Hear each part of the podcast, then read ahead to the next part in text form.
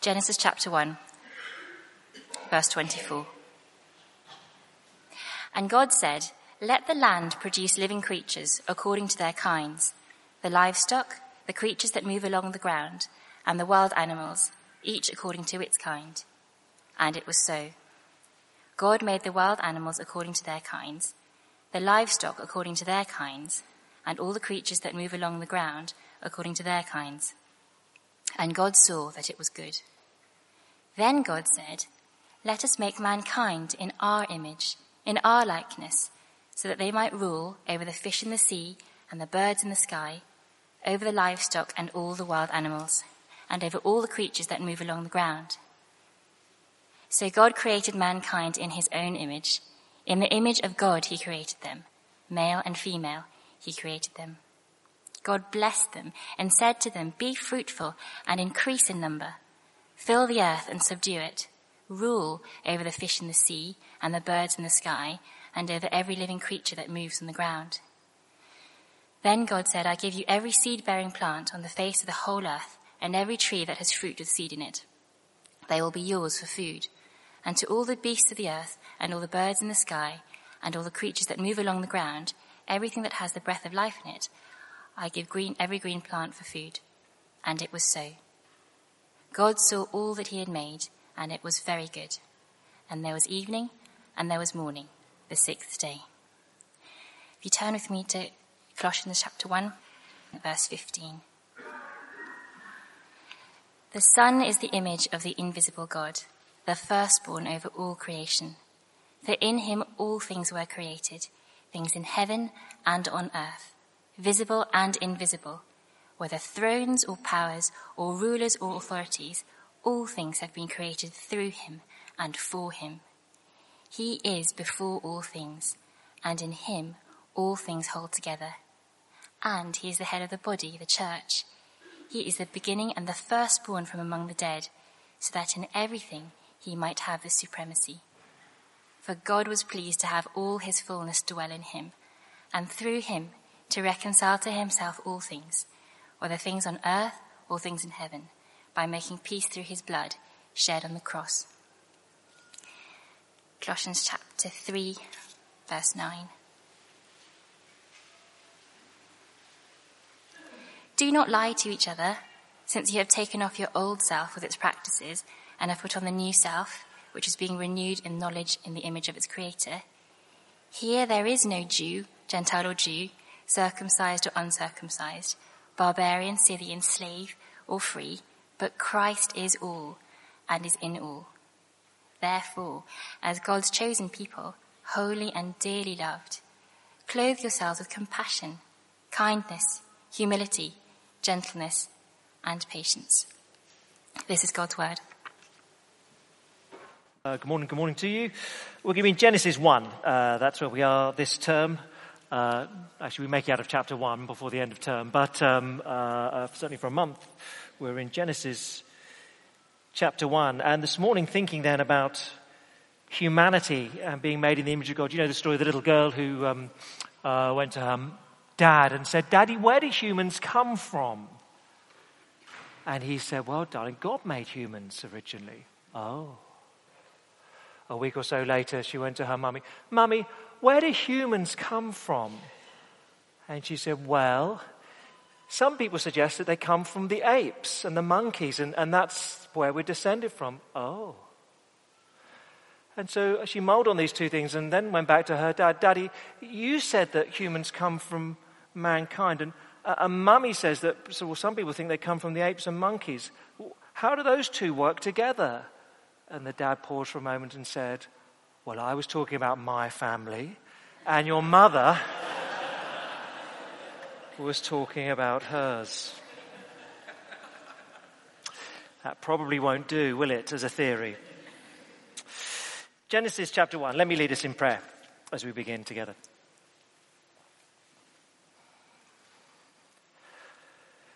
Our great God and Father, this morning we consider this truth that we are made in your image. And we pray that we'd understand from the scriptures what that means. And then how wonderful it is. Uh, and the implications for our world, for our humanity, for us day by day. would we be delighted to know that we have such extraordinary dignity that we're made in your image, and therefore would we live our lives for you? We ask in Jesus' name. Amen. Now, I read a few essays this week on what makes humans unique. Uh, you know, what's the current sort of thinking on, on this? And uh, broadly, in intellectual circles, I guess, the thinking is nothing or very little makes humans unique. So, uh, and people point to all sorts of things. I don't know if we've got a little picture of uh, Kanzi. Uh, Kanzi was quite a famous uh, ape. Uh, he and uh, his sister um, uh, in a sort of sanctuary in the States. And, um, well, by all accounts, Kanzi could understand over a thousand words. they gave him a, a little screen with pictograms on, and he could point to them and therefore had a communicative language of about 500 words. And people say, wow. And, you know, he, he had his likes. He liked apples, loved cherries. His particular favorite was toasted marshmallows. Uh, and they discovered this because he'd watched a program on it. Uh, and then he was able to take a box of matches, strike one, light a fire, get some marshmallows, put them on a stick and toast them. And people were saying, wow, wow, Kanzi. Yeah, what's, the, what's unique about humanity when uh, an ape can do that? Wow, amazing. And I guess these things ebb and flow, but probably you could argue since 1871, that's been a growing consensus. There is nothing unique about mankind. 1871, Charles Darwin, Darwin wrote The Descent of Man, uh, and famously said, humans differ from other species in degree, not in kind. There's no difference, was his argument between humanity and any other species. We're just a bit more. Uh, and so now you go and uh, what makes humans unique? Uh, and it's, well, we've got slightly bigger brains. We can use more complex language. We have cumulative culture. We build upon the past in a way not many other species do. But that's it. In a, how do you describe it? A naturalist philosophy. Now, when you turn to Genesis 1, it's very different. Because here we're told God said, Let us make mankind in our image, in our likeness. That's very wonderful. And a truth that actually we need to know. Because when you push it through and work it out, you end up in very different places with those two worldviews. Now, last week then we started uh, looking at the first four chapters of Genesis. That's what we're going to do on Sunday mornings uh, the next couple of months. And we started in the first account. You get two creation accounts in Genesis, and the first one is chapter 1, verse 1 to chapter 2, verse 3. And the main point of it is God created everything. Uh, then we get eventually onto the other one, chapter 2, verse 4 to uh, 324 is the second creation account, and the point of that is what went wrong. But this first one, 1, 1 to 2, 3, God created everything. We said last week it's not primarily account of how the world was made or even why the world was made. Its main point is who made the world. God made the world. But here we're looking at why he made mankind. And within this first creation account, it's clear just that humans are described differently. So three obvious little things on that. If you just, in raw column inches, uh, the creation, days one to five, get about, what do you call it, a column and a half of, of uh, a text. Day six gets a column all to itself. There's clearly something a bit more interesting about day six. And most of that is about the creation of man. If you read the, the whole account through, at the end of every day of creation, God says, and it was good. You get to mankind, he says, and it was very good verse 31. Oh, there's something different uh, about humanity. Uh, and humans get a different introduction. Uh, every other, everything else that God creates, uh, you get the uh, let there be. Let there be a vault between the waters. Let the water teem. Let there be, let there be, let there be. Let there be light, fish, creatures, whatever it, whatever it is. But when you come to the creation of mankind, verse 26, it's much more considered. Not just let there be, but verse 26, then God said, let us make mankind. in our image, in our likeness. Much this sort of sense of much greater involvement. Oh, let there be coffee, uh, let there be lunch. It's a bit different from let me do it for you. Let me be involved in that. So clearly, in these ways, humanity and the creation of mankind is different. What does that mean? Look, I just want to say two things really this morning. We're made in God's image, and then secondly, we're remade in Christ's image. And most of our time will be on the first. We're made in God's image. I want to look at what the text says, uh, and then three implications of it before we come to we're remade. Okay, so this is what we're going to do. We're re, excuse me, we're made in God's image. Crucially, chapter 1, verse 26. Then God said, Let us make mankind in our image, in our likeness, so that they may rule over the fish in the sea and the birds in the sky, over the livestock and all the wild animals and over all the creatures that move along the ground. So God created mankind in his own image. Now, verse 26, uh, let's make mankind in our image and our likeness. There is not enormous difference between those terms, uh, between the image and the likeness. You get to chapter 5, verse 1, and the, the text will say that and God created man in his likeness.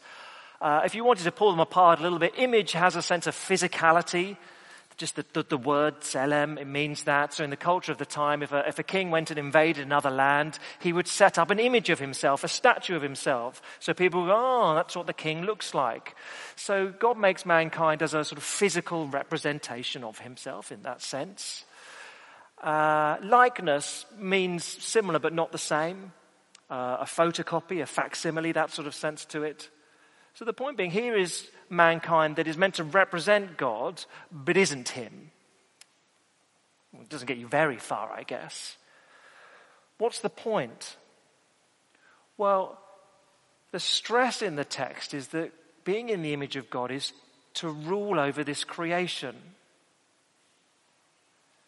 So, verse 26 will make mankind in our image. Why? So that they may rule. And then verse 27, you get the same pattern. So God created mankind in his own image. Verse 28, God blessed them and said to them, Be fruitful and increase in number, fill the earth and subdue it, rule. So we're made in God's image to rule. Verse 27, made in God's image, verse 28, to rule. That's the main stress here. Now, there are other details. Uh, we're made for a relationship, and we're going to consider that next week, what it means to be male and female. Push that into next week.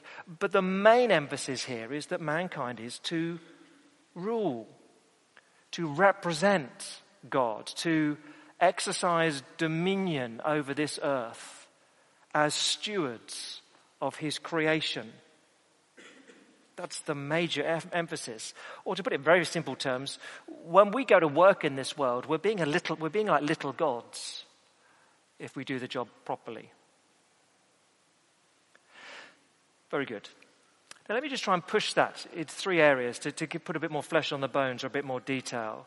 We're made in God's image. We're His stewards, His representatives. So, what does that mean? Three little things. First, that'll give us lasting purpose. I'd get that. it will give us lasting purpose. So, why, what do I say that? Well, God made us to enjoy Him and to work for Him. That's brilliant. If not, what is the purpose of humanity? Now, I, I uh, mentioned last week, if you were here, I enjoyed reading uh, Human Universe, a book by Brian Cox, uh, you know, sort of rock star TV presenter, uh, scientist that the BBC promote now as, uh, as the next thing uh, uh, as the next big thing. And uh, it's a good book, a Human Universe. I'd commend it to you. Very, very enjoyable read. It outlines some of the latest theories of eternal inflation and how, therefore, the universe has to make itself and so on. He's not a believer any, in, in any sense. He's not hostile, but doesn't believe that there's a God. So you get to the end of the book, and he's asking the question why do humans, what is the purpose of humanity? And he puts it this way so we're left with these questions Why are humans here? What does it mean for us if the universe is inevitable? What does it mean if we're not special in any way? What does it mean if you are because You are. I can't tell you an answer. I can only ask, what does that mean to you? Which is very postmodern, isn't it? I'm not going to tell you. You just do whatever you want and make. I mean, you, I might want to whisper to him, Brian, that's, that's very much the spirit of the age. There's nothing particularly brilliant about that. What does it mean to you? But actually, when you push hard against that, that is somewhat crushing. What's the point of humanity? You got a good idea? I, I haven't. Oh. Oh. By contrast, the truth is that we're made in the image of God. Now, that does inject humanity with purpose. We're God's representatives on the earth, stewarding it for Him. We put it in these terms. Uh, there have been a couple of occasions over the last decade, I guess, or so, where uh, friends with or family members with uh, uh, nice houses on the, on the coast, on the beach, have said, Look, we're away. Do you want to come and house sit for uh, a couple of weeks for us? Yes. Your, uh, your house is very nice. Yes. Look, here's the deal. Um, you just need to mow the lawns and put the rubbish out on a Tuesday night and water these plants. Uh, but otherwise, you go for it and enjoy yourselves. We shall. Uh, thank you very much. It's great fun and not particularly onerous or. But imagine, imagine, imagine, they, uh, uh, let's extrapolate for that and push it a bit further. Imagine they decide to give us a bit more responsibility. Look, um, here's our estate of uh, 250 acres on the coast. And uh, we'd really like you to, well, to run it for a period of time. And uh, here's a stack of money uh, that you can do. And really, we'd like you just to expand our house uh, and improve it and uh, build some other properties over there for staff on the estate and, and you know, encourage them and uh, have an enormous amount of fun. I mean, look, there's a gazillion pounds in the bank. Just use it wisely and don't ruin the beauty of the estate, but just um, uh, nothing garish. Or, but, you know, just go for it. You build and enjoy, and that's a bit more significant than put the bins out on a Tuesday night. Depending upon your temperament, you can have quite a lot of fun with that. But of course, that is in one sense the picture of this world, and God says, Here's my world, enjoy it. Have fun with it. Steward it. Don't ruin it. But for goodness sake, expand, use the gifts you've got to make good use of this world, and I will reward you for it. I look at how you've done and say, Great, well done. And everything you're doing will have an outcome, a purpose. That's what God has given us in this world. Now, clearly, at times, humans opt for senseless exploitation rather than responsible stewardship. Yeah, yeah, we know that. Don't get it right. But it is still a very wonderful task that God gives us and rewards us. There's a lasting purpose to knowing that you're in the image of God, serving Him in this world. Perhaps let me push it personally. Uh, there's personal value. And our world and our culture, certainly our Western culture, needs to know that. That actually being made in the image of God means that everyone, regardless of race, gender, age, class, upbringing, is deeply valued. And we can get that very wrong. Did you read, uh, it was last year, the, the, she was unnamed, but the 50 year old socialite who was given the right to die by a British judge. Do you read that one? Uh, she claimed, I can't bear to watch my looks fade. Here's a woman who'd been married four times and uh, lived a certain champagne lifestyle, but was now on her own uh, and said, quote, I cannot bear to live my life in a council flat, be poor or ugly, I'd rather die. And it's the sort of thing you think, oh, get a grip. But the judge said, okay. In, her, in his verdict, said, Here is a woman who's placed a premium on youth and beauty and, in her own words, a life that sparkles. Lacking that, she has no purpose, and so she has the right to die. Wow. If I don't have enough money, if I don't have the same looks as a 60 year old that I had as a 20 year old, there is no point. Oh. To which Genesis 1 would scream out, No, no, no, you're made in God's image. It doesn't matter how many wrinkles, it doesn't matter how much money you've lost, you are still valued. Those things, those things do not determine whether you're worthwhile and have anything worth living for. But yet, well, we get a bit confused on that. So there's a headline in the paper uh, last week.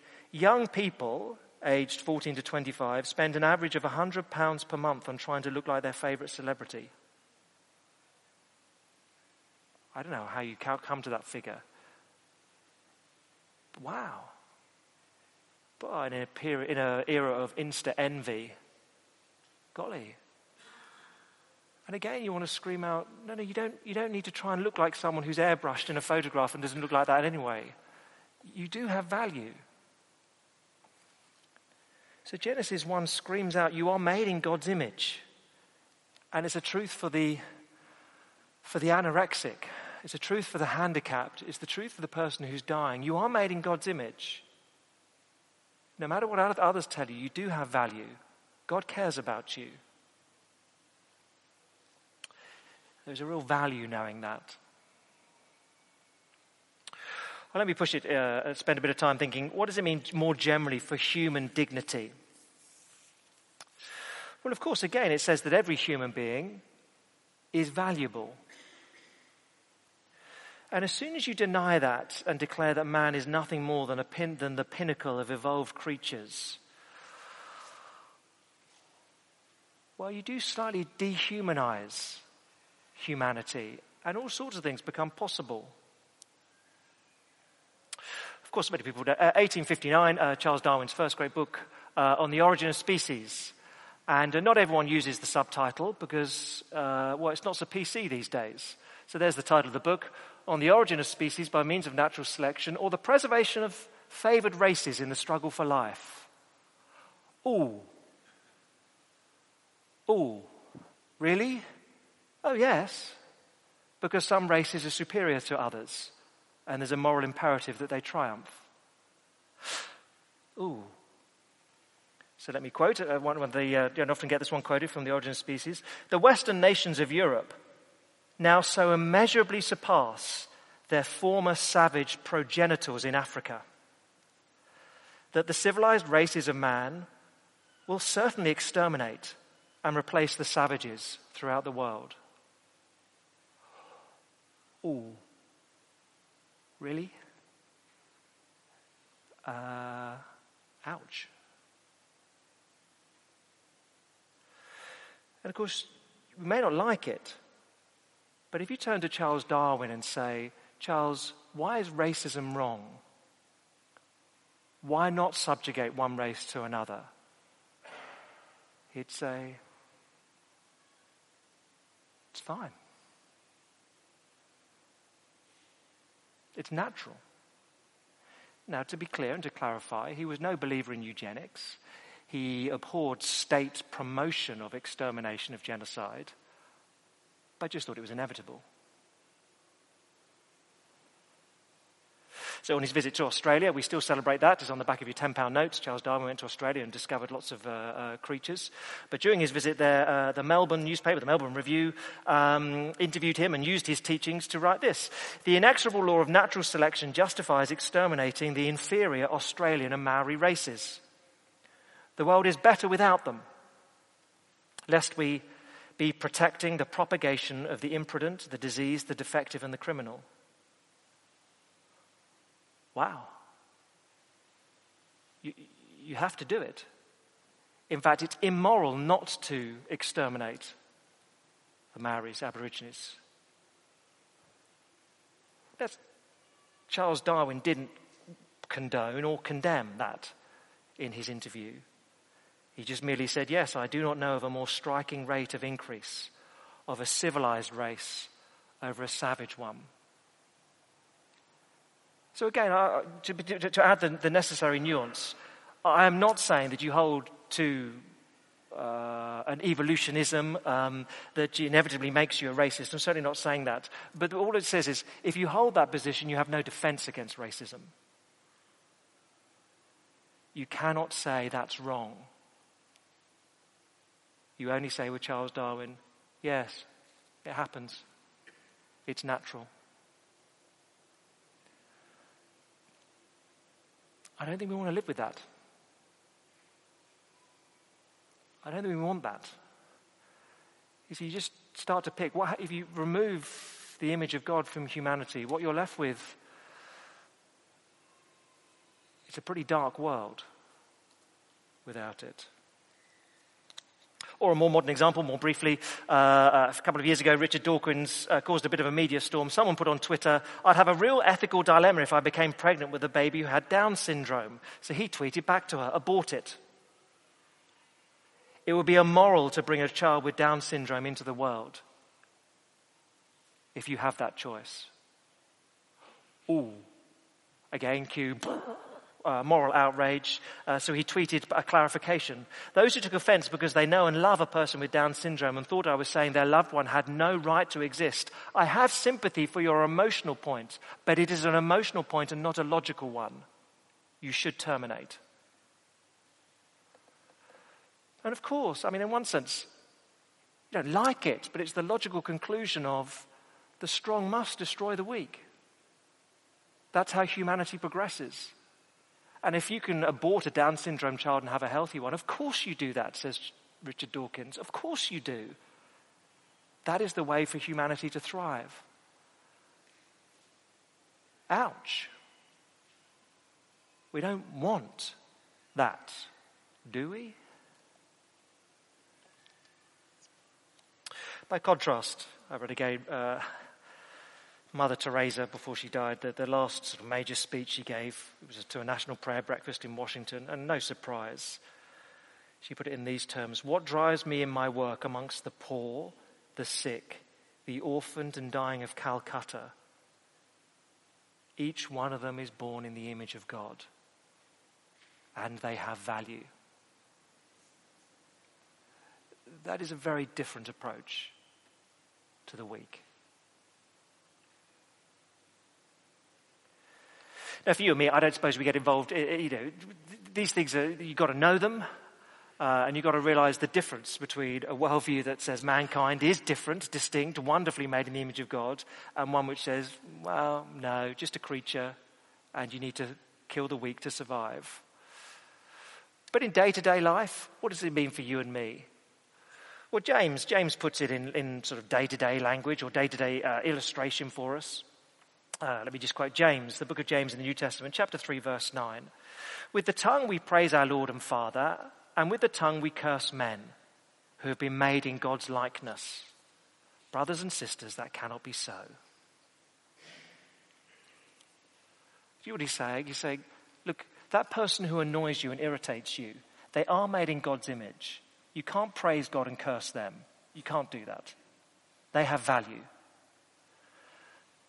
You know, that's, test, that's testing, isn't it? On Friday afternoon, as I cycled home, um, someone banged into my bike.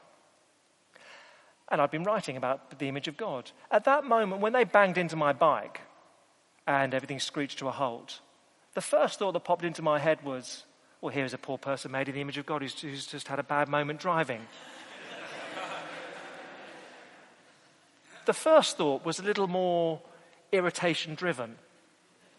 Um, what sort of idiot are you?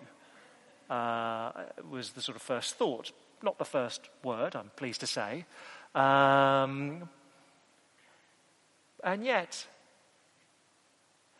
and yet, when the first thought goes, and we relate to people, and it's not just the person who has the accident, the person who is profoundly irritating at work, the person who is constantly uh, a pain, they are made in God's image.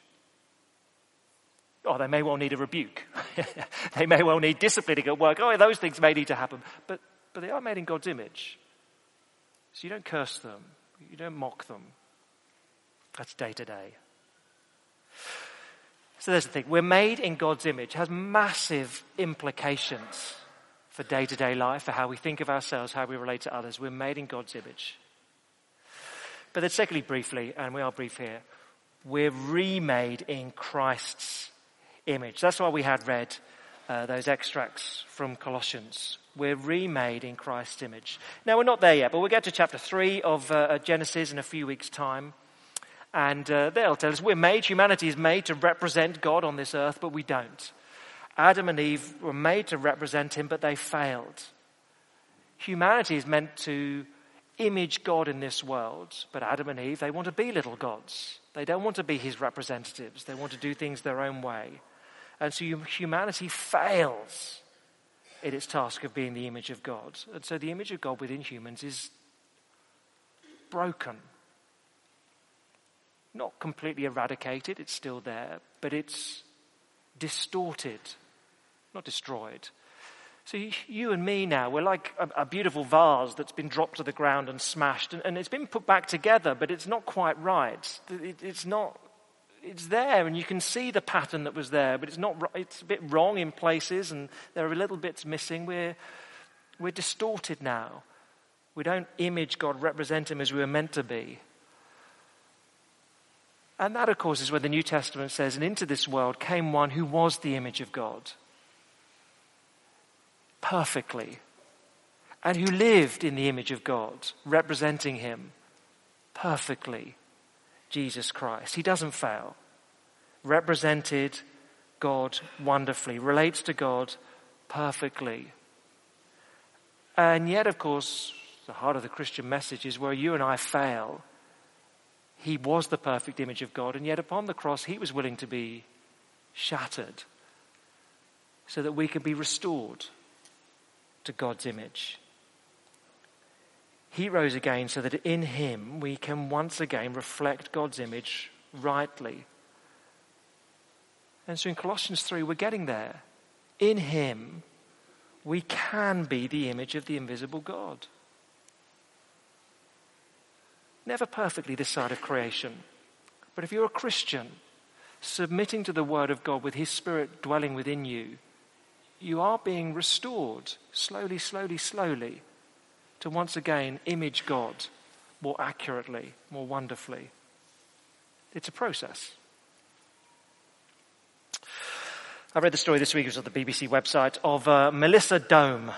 Um, she was a 20 year old student in Florida who uh, went out with a slightly unsuitable character, and when she broke up with him, he went a bit crazy and stalked her and stabbed the 20 year old Melissa 32 times with a hunting knife. It was extraordinary she survived. Now, the images are pretty gruesome. Here was a sort of more, I don't know if we got it, a more palatable image, one I could actually show. But here was her uh, a, a, a few weeks after the attack. 19 of the knife wounds were to the face and to the neck. Uh, she lost teeth. Uh, her, half her face was paralyzed because of nerves severed. She put it this way When I looked in the mirror for the first time after the attack, I just sobbed. I was 20 years old. It was devastating. Oh, my faith was strong. I knew I wasn't still on earth to be mad about what I looked like. But I was devastated. Uh, she had two and a half years of surgery upon her body, upon her face. And uh, although the paralysis will never go, actually, two and a half years later, don't if we got it, uh, uh, the image, she's almost back to what she looked like before. Almost. Not quite. Obviously, her face will always droop on one side after two and a half years of surgery. Now, the sweet side of the story is this the first paramedic on the scene uh, to stop her assailant and drive him off was a man called Cameron uh, who got her to hospital and was involved in her case, uh, was with her in court when she uh, stood up and the defendant was put in prison, uh, helped out with her surgery on a number of occasions. Uh, two and a half years of surgery, then a half year later, they started dating, and he is now her husband. It's quite a sweet story. Now, I tell you this, it's not perfect, but let me put it in these terms. There was a woman who, well, who was destroyed in one sense by sin. The, the image of God was ruined in her, broken in her. And yet there was a man who, who rescued her. There was a man who walked with her as her image, as her face was surgically restored. There is a man who has, has married her. Now, it is slightly twee, but wait, do you, do you get? human, humans, humanity, you and I,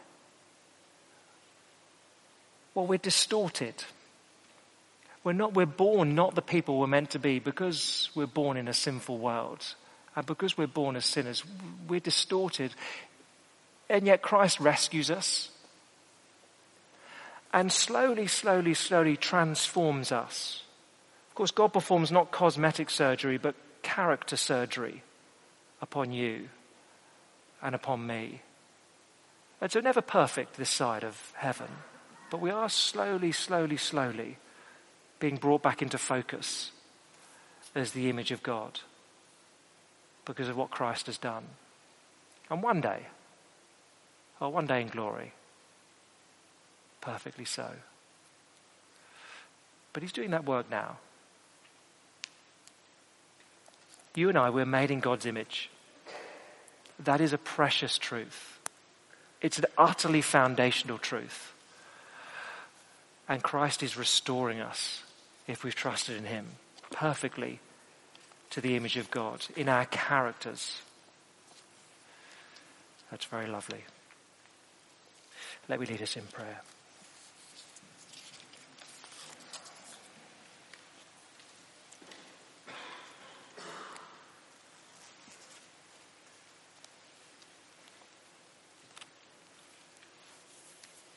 Our Father, here is a truth that is so central to humanity that we are not just an evolved creature, but that we're made in your image.